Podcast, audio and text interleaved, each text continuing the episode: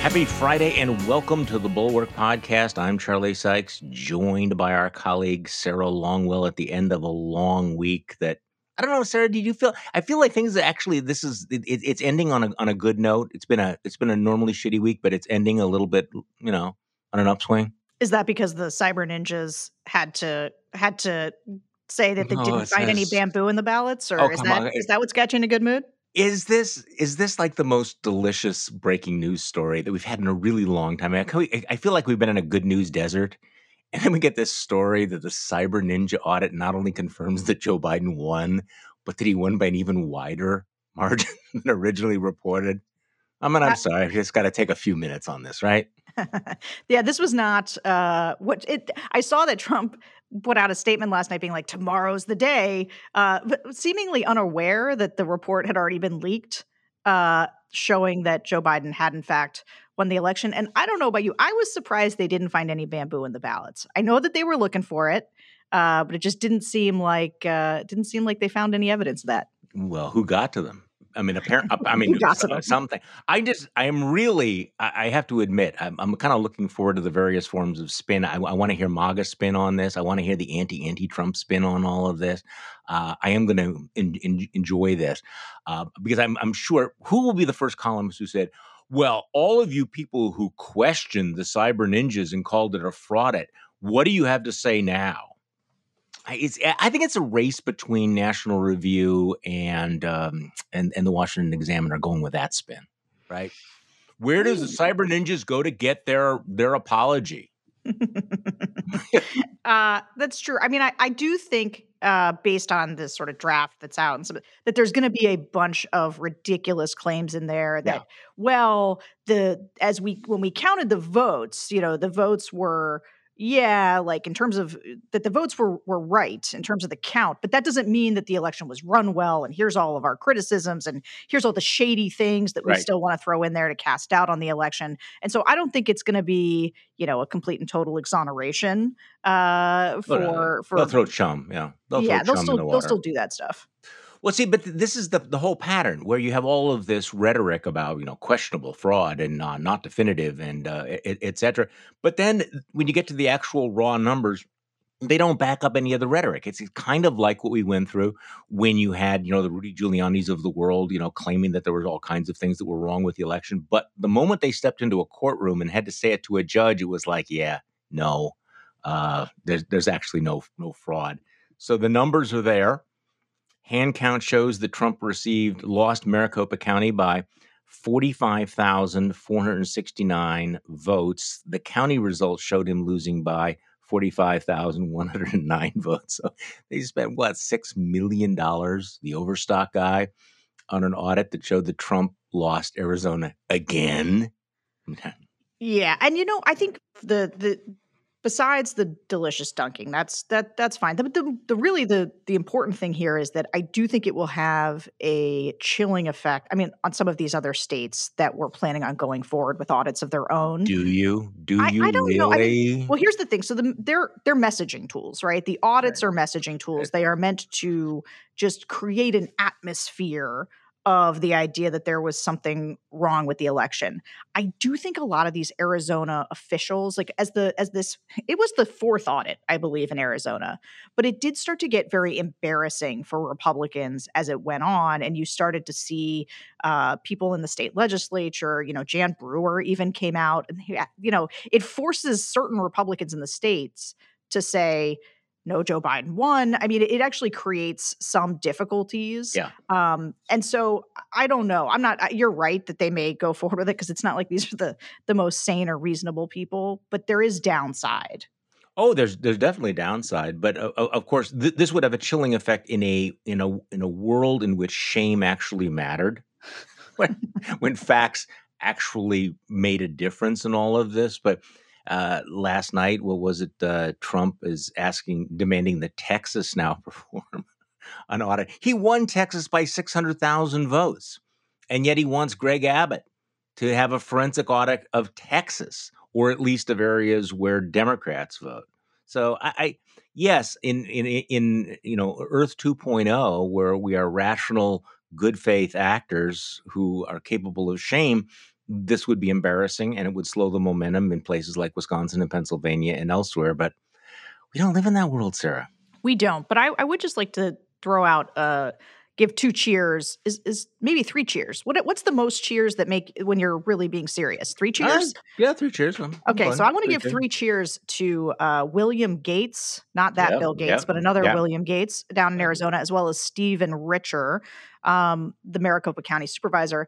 These two Republicans have been from the start the loudest voices uh, pushing back against this fraud that's been going on in Arizona, and they've been heroic. Uh, and you know, unlike uh, some more nationalized figures. Um, they haven't kind of eh, you know, Stephen had like one video that went viral of him pushing back, but generally people don't know who they are, which why would anybody know who the Maricount, Maricount, uh, Maricopa County supervisor is? Those are not typically names that become nationalized, uh, but they have been true heroes and steadfast throughout this, telling the truth. Um, and uh, without some of these local officials, I mean, you know, this uh, we are probably going to talk about that Bob Kagan piece in the oh, Washington oh, yeah. Post a little bit we later. Are. But at, at one point, he sort of talks about that that thin layer that stood between uh, you know what Eastman wanted to happen and Trump wanted to happen in terms of just total usurpation of the election. Uh, that the lair was this like small group of of brave people that you've never heard of basically. I mean most people hadn't heard of brad raffensperger or uh langevelde there in michigan right. uh, who was and those people were the ones that kept us from that fate and it's people like stephen richer uh, and william gates. So um just wanted to throw out a three cheers for them five cheers all the uh, cheers well, I could, this is a really important point because ultimately you do need to have Republican officials who are willing to stand up against this. I, I get in some of these debates with, with people who are saying, you know, Charlie, why, why do you keep talking about Adam Kinzinger and Liz Cheney? They are not the solutions because they're still conservative Republicans, et cetera. No, I'm I'm I'm sorry. You need, you know, ultimately, if you're going to save this process, you're going to have to have Republicans saying, no, um, we are willing to admit that we have lost. And and I think that's one of the real big tests. And you know, you mentioned the the, the Bob Kagan article, which I want to get to because he he argues, and and this is a must read. If, if I, people have to go read this thing in the, in the Washington Post. And he says our constitutional crisis is already here. This is not something that we're you know can anticipate in four years. Uh, can I just read a little bit of it? Please. The, the, United States is heading into its greatest political and constitutional crisis since the Civil War, with a reasonable chance over the next three to four years of incidents of mass violence, a breakdown of federal authority, and the division of the country into warring red and blue enclaves. The warning signs may be obscured by the distractions of politics, the pandemic, the economy, and global crises. And by wishful thinking and denial, um, you know, hey, memo to Russ do that. Uh, but uh, about these things, there should be no doubt. First, Donald Trump will be the Republican presidential candidate for president in 2024. The hope and expectation he would fade in visibility and influence have been delusional. Uh, second, Trump and his Republican allies are actively preparing to ensure his victory by whatever means necessary. Trump, Trump's charges of fraud in the 2020 election are now primarily aimed at establishing the predicate to challenge future election results that do not go his way. And I think that's exactly right. Sarah. Yeah, when I was JVL and I were just talking about this on the Secret Pod, that this this column, which is epic, uh, and and so much of it is things that we already sort of think and say, but it was so clear, so clarifying. Uh, but it made me feel seen because you know we talk about Bill Kristol is alarmed. Uh, I have always felt like we are underreacting to this moment, and you know on yeah. the live stream last night, uh, we were doing a lot of beating up on Democrats for the way that they are treating this moment as kind of politics as usual. They're having all these policy wrangling, uh, you know, fights, and uh, I just I feel like somebody needs to re- like underscore that we are actually in an ongoing emergency. Right. And and and focus our attention on that. And I think that's what Bob Kagan did so well with this article. And the other thing that he does, I mean, because he does sort of take Democrats to task for that, but he also, you know, goes after these sort of the good Republicans, uh, and I think correctly, even people like Mitt Romney, who I who I love, and I think mm-hmm. has behaved as good as an elected official could uh, on the Republican side.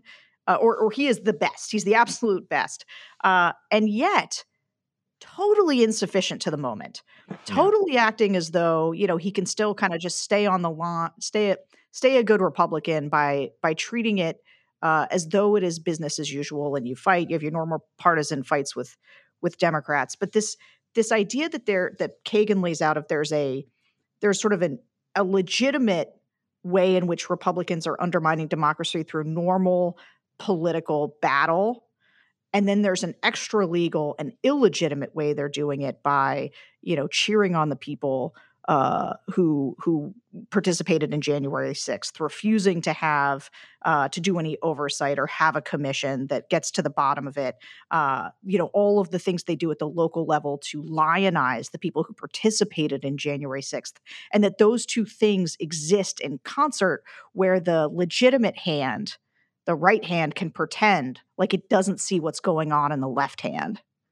Yeah, I mean, to underscore this sense of emergency, um, I linked in my newsletter to this uh, survey out of the University of Chicago, which says that uh, 21 million Americans say that Biden is illegitimate and Trump should be restored by violence if necessary. Uh, in June of 2021, nearly one in 10 Americans said that using force to restore Donald Trump to the presidency would be justified. Okay, so that's only one in 10, but do the math on that. That is millions of Americans. This is dangerous. And I think, you know, part of look, there are people out there who genuinely have been drinking the Kool Aid and believe that the election was stolen, um, and that you know, it, it said uh, believe the big lie. Probably think there was bamboo in the ballots in Maricopa County. But then there's this whole class of cynical Republican elected officials who know that it's all bullshit and yet are throwing the boob bait to the bubbas who think that if they just sort of go along and they and they and, and they appease the the base that they'll get through this but they don't know the beast they're feeding. They don't know the damage that they're doing. Or maybe they do and they just don't they just don't care. Yeah and they do what i think is the blocking and tackling. This is always how i sort of felt about the anti-antis yeah. which is they they saw the same problem that you did as a never Trumper. Right. It's not like they saw the different world. They just decided that their the way they were going to operate with that information was to say that the other side was worse, to be mad at us for calling it what it was, and to do all the necessary uh, spade work, the blocking and tackling, so that all of that horrible stuff we were seeing going on could could go on unfettered and just move forward. And that to me has always been the the worst part of all of it. Because those are the people you if if if if during Trump's era there was a moment where people could have rejected it where the elites could have refused to go along. Um, but but Kagan fingers very accurately, uh, you know, the the Rich Lowrys, the National Review types, who basically looked at their readership and said, we've either got to feed this beast or we've got to walk away from, you know, or the enterprise can't succeed uh, because the electorate has changed. and rather than leading, rather than staying with the position that they had held only months earlier, they decided to feed the beast and jump yeah. in. And that's made all the, the, the bad difference. So before we get to the our, our, rank of punditry about Dems in disarray, which feels so tired and everything, there's just a couple more things on on this this January 6th, which I, I, look. This is this is not about the past. This is about what's going on right now in real time, in plain view, and is is setting the stage for something even worse coming up. I, I, I do believe that. Okay, so here's some developments in the last 24 hours. Um, you have the House January 6th committee issuing subpoenas for Trump aides, including Mark Meadows and Dan Scavino uh, Kash Patel. Uh, th- this seems like a good development. They're being very, very aggressive. Uh, they they've learned the lessons of slow walking this from watching how the Trump White House has uh, has behaved, and then we get this report that the Biden White House is leaning toward releasing information about Trump and the January 6th attack. Now, that would set off a legal and political showdown, but I tweeted out yesterday do it. Absolutely. This should not be a close call for the Biden White House. If you have information about what was going on in the White House in January 6th, release it. And, and I, I think those would be major developments. So I'm cautiously optimistic that they're that we're going to get uh, closer to the truth and to keep this uh, in in the public eye.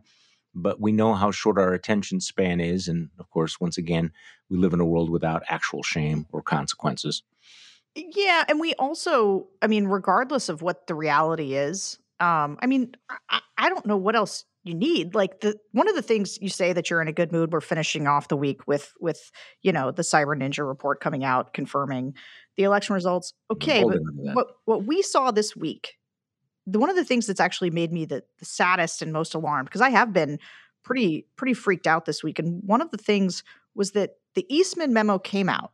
Yes, it is a six point plan, like just right there in black and white. In about, writing, they put it in writing. Not Here's hypothetical. Our plan for criming, right? This is this is how we do it, and we know that that Trump was trying to get people to actively do it. They were trying to implement it, and but for a couple people like Mike Pence and a phone call to Dan Quayle, it might have happened.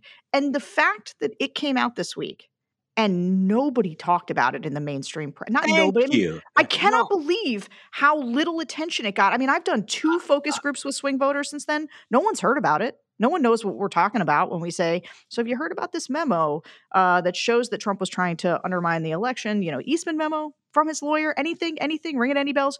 Just blank looks all across. And that's because what, ABC, CBS, and none of them uh, covered it. People aren't treating it as though it is the bombshell smoking gun that it is. And so, um, look, I I want every I subpoena. To- I want way, all I this totally, information totally to come agree. out. Yes.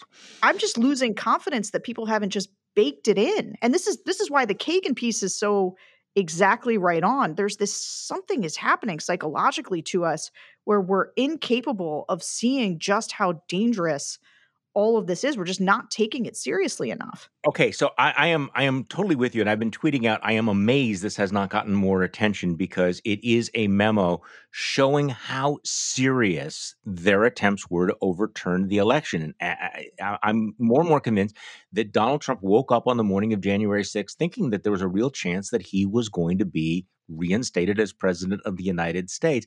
And I guess the media kind of the too cool for school approach is like, dude, we saw that. We we we covered it, right? I mean, we all knew that he was cooing. So can we talk about the missing blonde girl story again or something? I, but it is it is kind of amazing.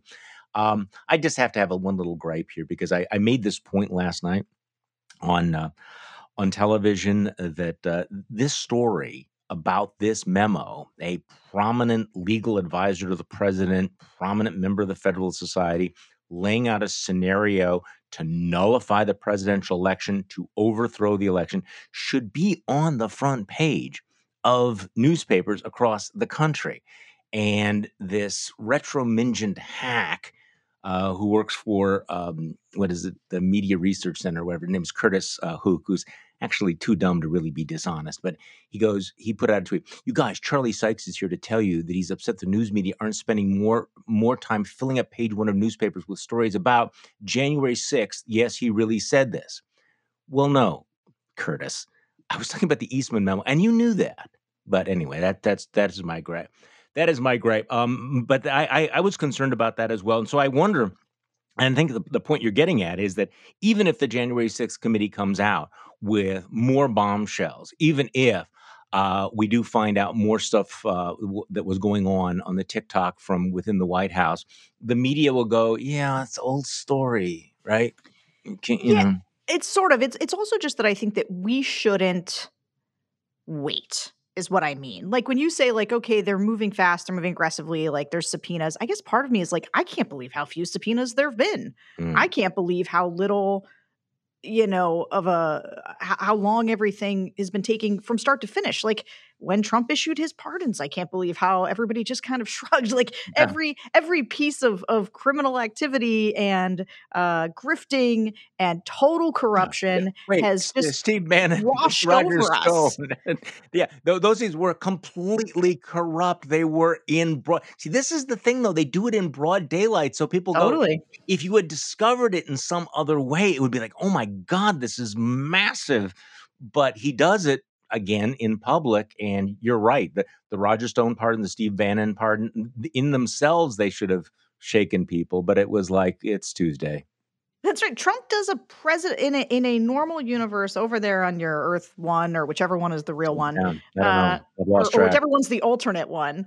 Uh, Trump was doing something that in that world would have been presidency ending every week. It is every week. And But that's it- the, yeah. the- we're so desensitized to so much of it. Then people know what happened on January 6th, at least. Oh, and need so- to, we- need to move on. Go to more slow journalism. I'm, okay, so uh, would you would you like would you like to play my I have an even scarier scenario game with me? okay. No? Yeah, I guess. Yes. Okay, so uh, 2024. There's a 2024 election. Uh, plays out roughly like 2020, uh, and Congress has to meet to certify the results of the election. Who is presiding over that session? You, of course, know the answer is the Vice President of the United States, who is, we believe, Kamala Harris, right? Yes. Okay.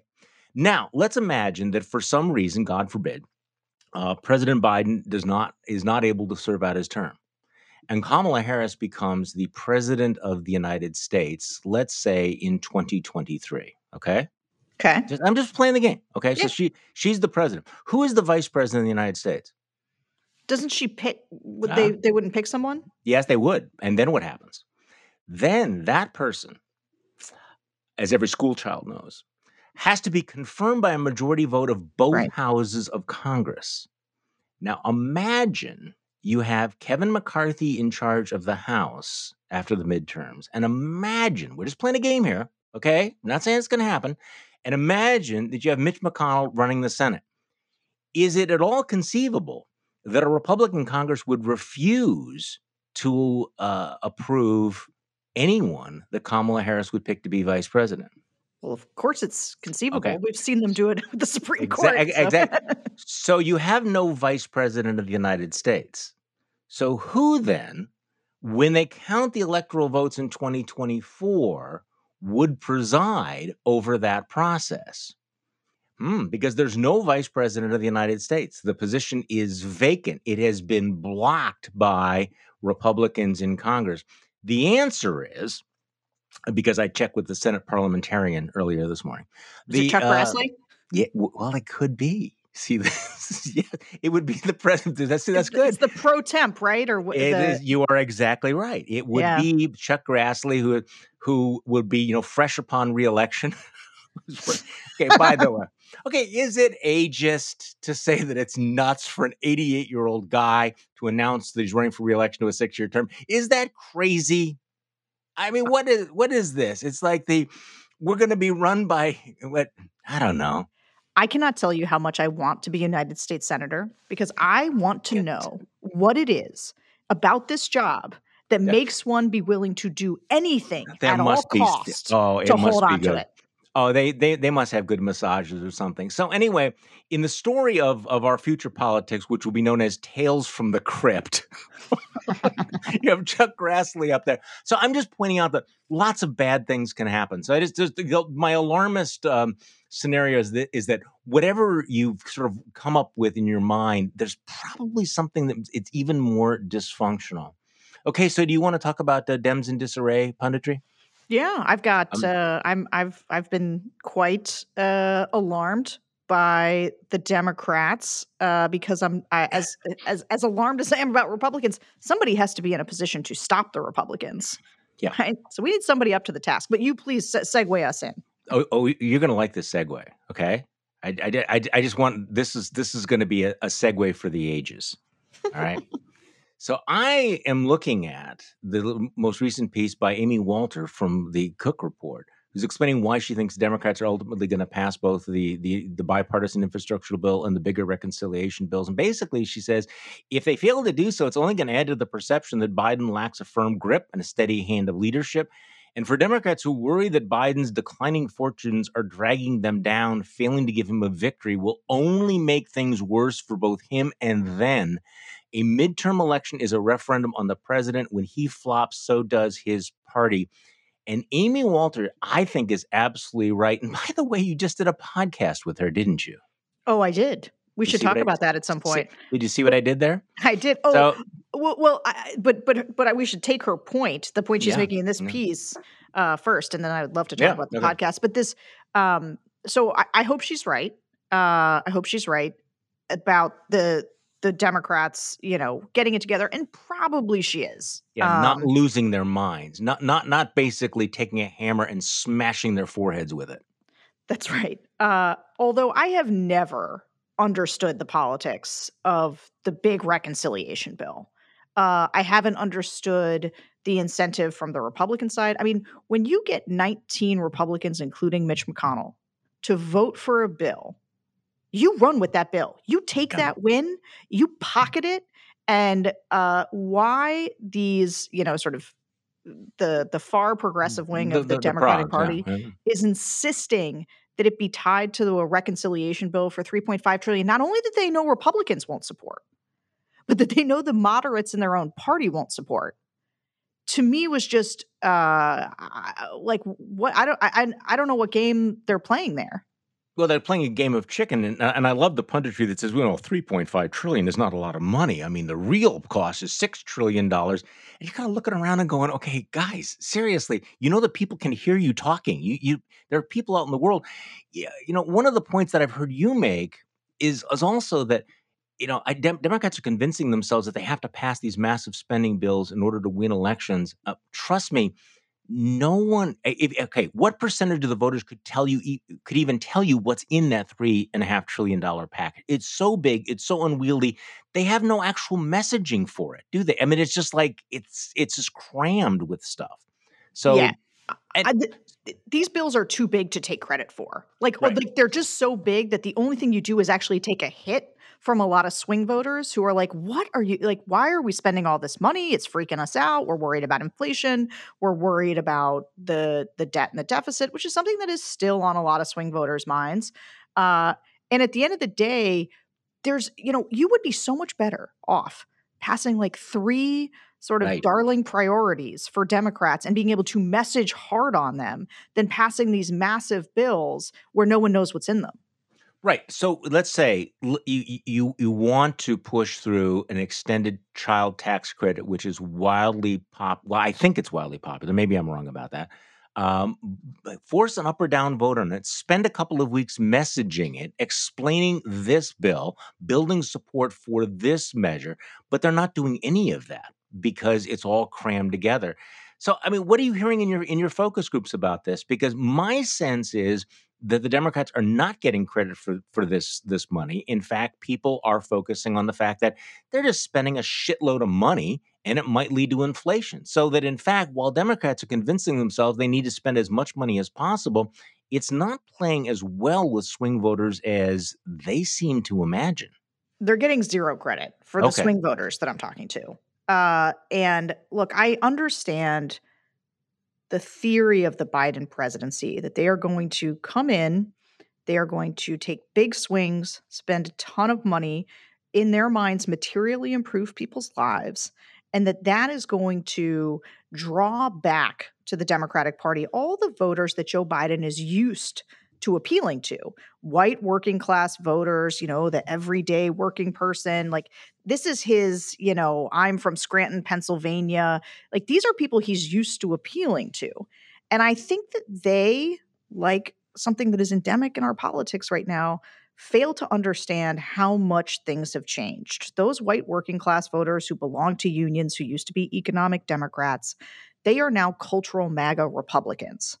And those voters are voting for Republicans over things that have nothing to do with money. They're doing it because of critical race theory and Dr. Seuss and uh, lots of other things tied to to race.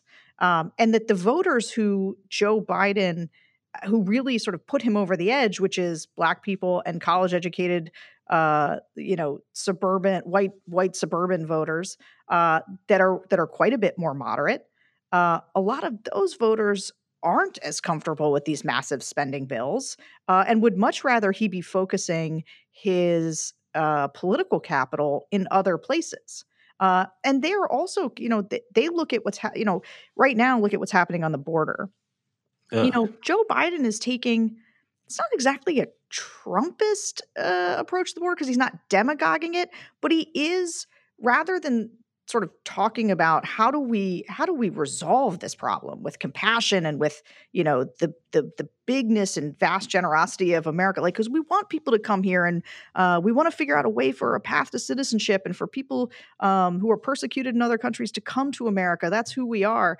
Uh, instead you know the optics of of sort of lassoing Haitian migrants at the border uh, Trump would have owned that and loved that and leaned into that um, but instead, Biden's going to get that pincer hit from Republicans who are saying, look at this crisis at the border. You can't handle it, as well as Democrats who are like, what are you doing? This isn't what I wanted from you. And so I just think that they have a theory of the case. Uh, and the and voters that they're going to appeal to. Like I think part of the reason he wants to be tough on the border is that they look at the numbers and they see that a lot of you know majority of Americans are very worried about immigration, but his voters want him to handle this a totally different way, not in a Trumpy way. Um, so I, I just uh, some of some of his voters. I mean, th- this is this strikes me as also reflecting the diversity of the Democratic coalition. Eh, that the mm-hmm. that while Republicans are essentially driven by ideology, Democrats are this this unwieldy coalition, and and so part of that that uh, that Biden coalition, you know, does want there to be something quasi like open borders, quasi like opening, welcoming, emphasizing, you know, compassion, humanitarianism. But a good chunk of that uh, that constituency also is looking at that, saying this is crazy. We can't have you know ten thousand Haitians just you know huddling under bridges and you know coming into Texas and things like that. Uh, you, you got to do something about that. You do need to send them back. We can't take care of all of that. So that also reflects that. I don't know. Just they there's there. It, it's a complex, maybe insolvable problem, but also politically, he really is stuck between these numbers, aren't they? I mean, you you, know that whatever he does, there's going to be a constituency his in his own party that's going to be unhappy with him. Yeah, I think that's right. I, I just I think that what people expected from sort of the compassionate, the compassion pitch that Biden made is that what they'd be seeing at the border are images of Americans giving uh, these migrants blankets, food, uh, and treating them with you know humanity before saying like, "But I'm sorry, you cannot." Come in or like here's the way to start the legal process uh, and then they also i think want to hear from joe biden what is our plan? Like what is americans what is america's vision around immigration? Um, but nobody wants to do that. Everybody's just trying to figure out how to handle because we're in sort of this constant crisis.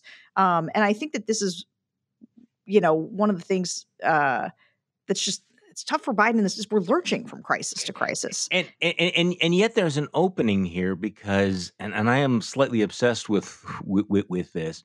I, I have spent 20 or 30 years writing and talking about things like you know critical theory and you know where where it becomes illiberal where it be, you know identity politics um, you know is is so reductionist but on the other hand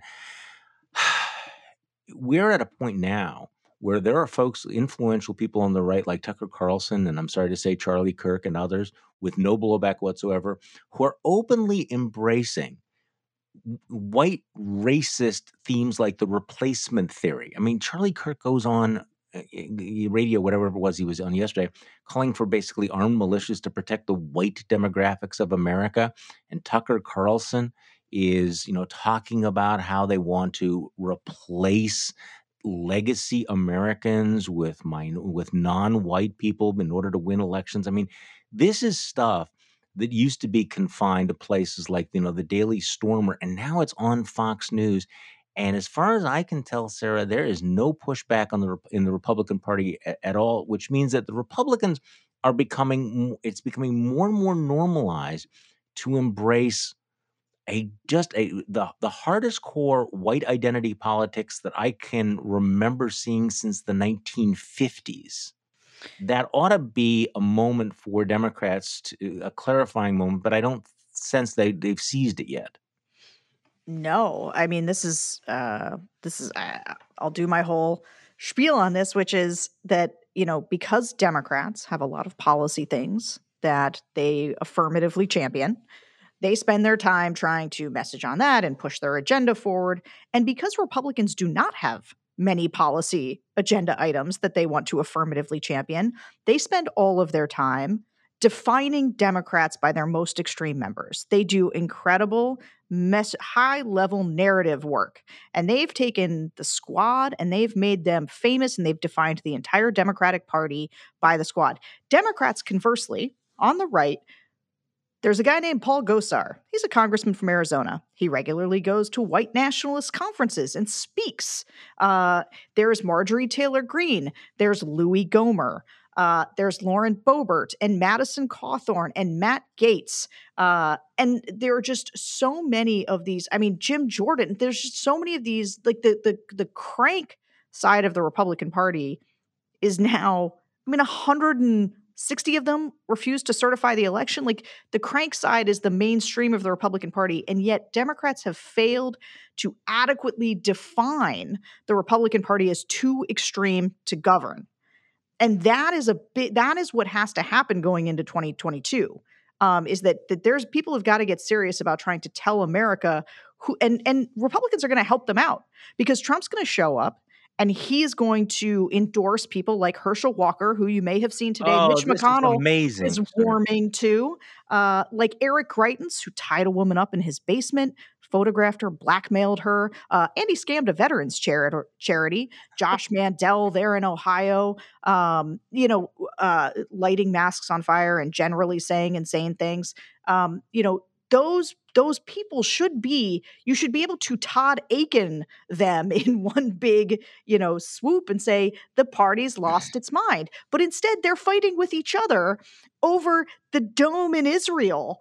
And whether and this is where just to go back to the point on immigration this is where i just wish you know i i, I think that if joe biden or I, I do wish there was somebody sort of younger and more dynamic at the helm who was kind of pulling everybody together and saying guys we have an emergency with the republican party and we are all going to sit in this room and we're going to hammer it out behind closed doors and we are going to we're going to figure out you know what we can and we are going to present a united front for democracy uh, and and you know just just and because i think that one of the things that i think is is happening when you say like well he's got to joe biden's got to balance these things that's true but he's not articulating to us the americans his no. plan he doesn't articulate to his party their plan like and this is this is i think the frustration from people like us is just what we need right now so desperately is something that looks like competent clear leadership yep.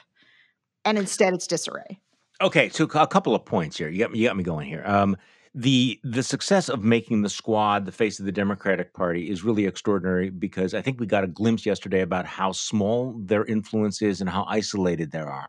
You know, you had a group of progressives who somehow decided it was a good idea to to scuttle funding for the Iron Dome, um, which, by the way, is strictly defensive. If Israel did not have the Iron Dome, more Jews would die, but also more Palestinians would die because the only alternative then to shooting down the rockets would be go and, and have a land invasion and kill lots of people in order to take out the missile launch. So anyway, so they they they they cut out billion dollars for Israel's you know defensive uh, Iron Dome you know from the stopgap uh, spending bill. They brought it back up as a standalone measure, and the vote was 402 to nine just eight Democrats voted against it. You know, you, you have people like you know Representative Jamal Bowman. Um, you, you have Rashida Tlaib and, and others and other fellow travelers who went along with all of this, but they certainly do not represent the mainstream of the Democratic Party in any way. And yet, what is the difference between? I mean, what is the delta between the Madison Cawthorns and the Matt Gaetzes and the mainstream of the Republican Party? you know, I'm, I'm agreeing with you that it's it's Eh, the the the to to make the progressives look like they represent the the Democratic Party seems you know grossly and easily I mean grossly uh, inaccurate and dishonest and easily refuted by votes like yesterday. Um, but the Democrats have not succeeded in in pointing out these crazies. Now you mentioned Herschel Walker which is a you know th- this guy is there's and on Earth 2.0, there's no way that he would get close to a Republican nomination for U.S. Senate. He's you know he's been involved in, in so many crazy things, including you know the Russian roulette stuff and the various scams, and now Mitch McConnell is warming to him. And you raised the name of Todd Akin and and you, I know you you and Amy Walter talked about this on the podcast. You know, there was a time when if you said something crazy. Now Todd Akin was running in what state?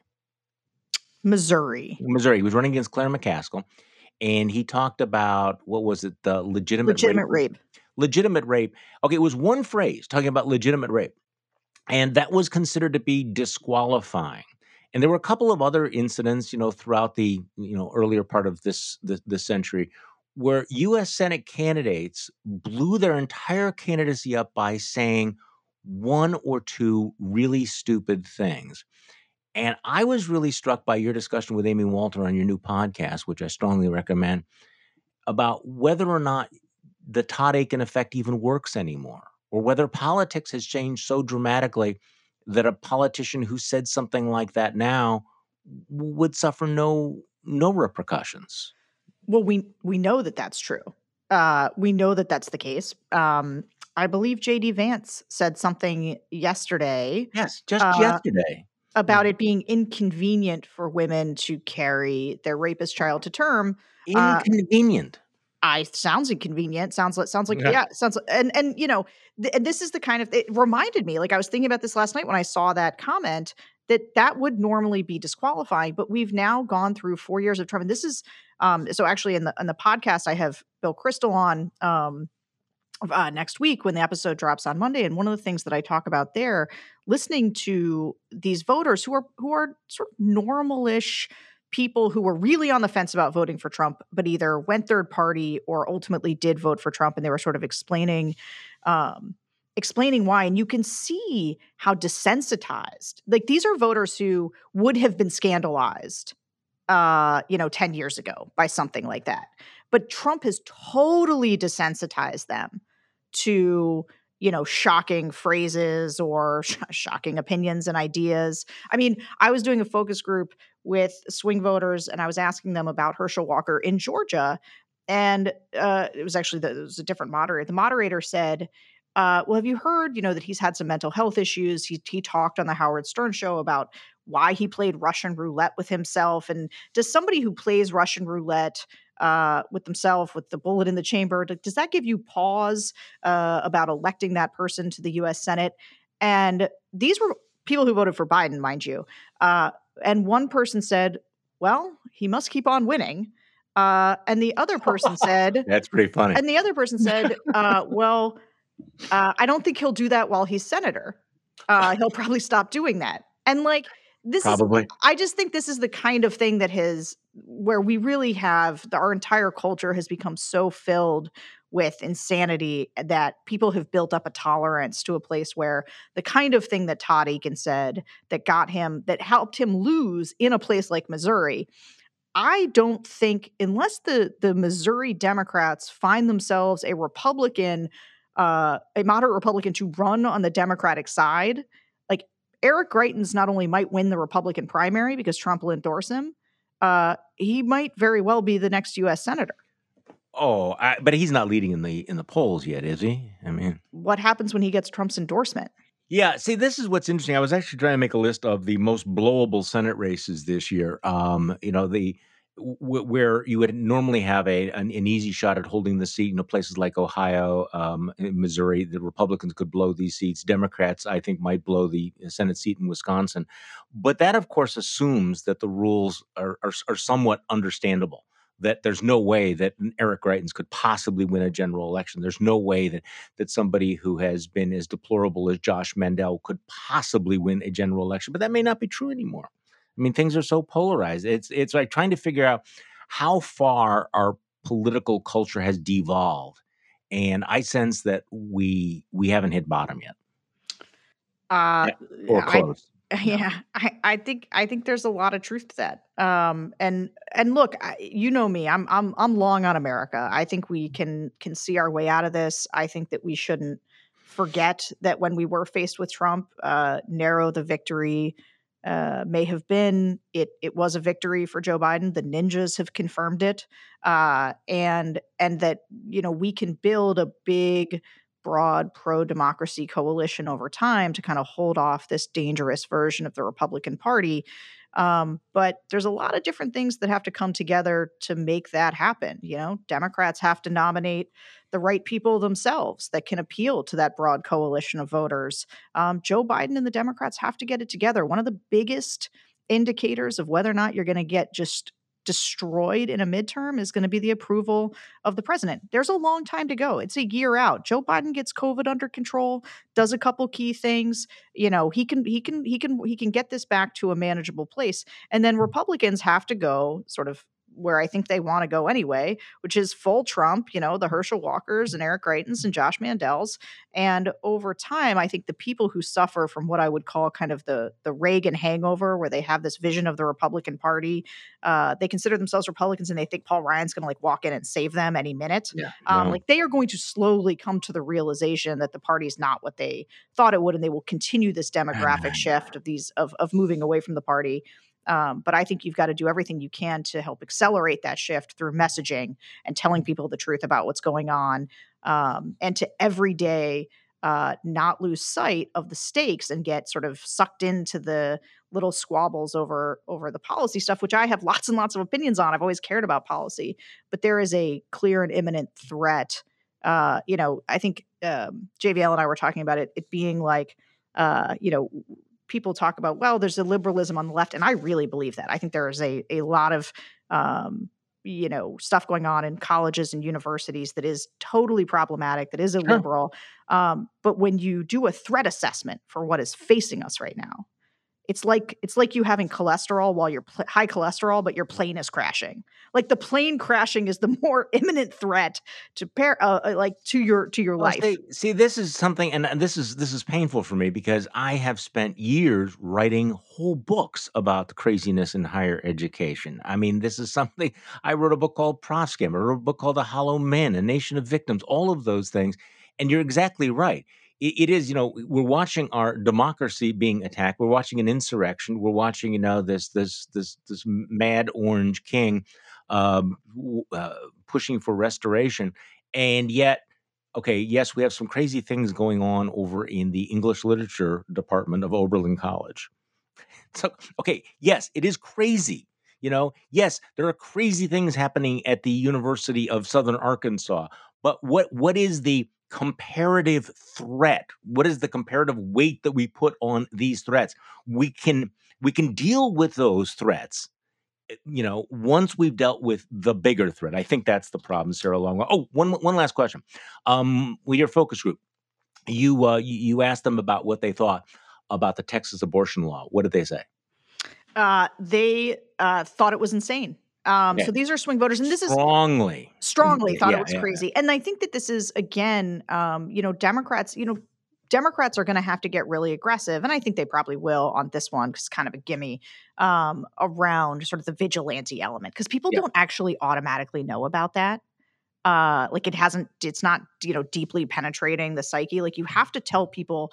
This is something I say as somebody who does messaging all the time that you may be sick of giving a message but there's lots of people who still haven't heard the message. Right. And the thing that Republicans do is they just never get tired of saying the same things yeah. over and over and over again. And that helps them drive narratives in a way that that Democrats, I think, just have never quite gotten a hold of. Is that you pounding the desk in the background? That is me you're pounding just, the desk. You're I get, just pounding. You're just, you're, you're just saying, this is what you do. You need to pound this and pound this and pound this and pound this because it may be old to you, but it is new to them. That's right.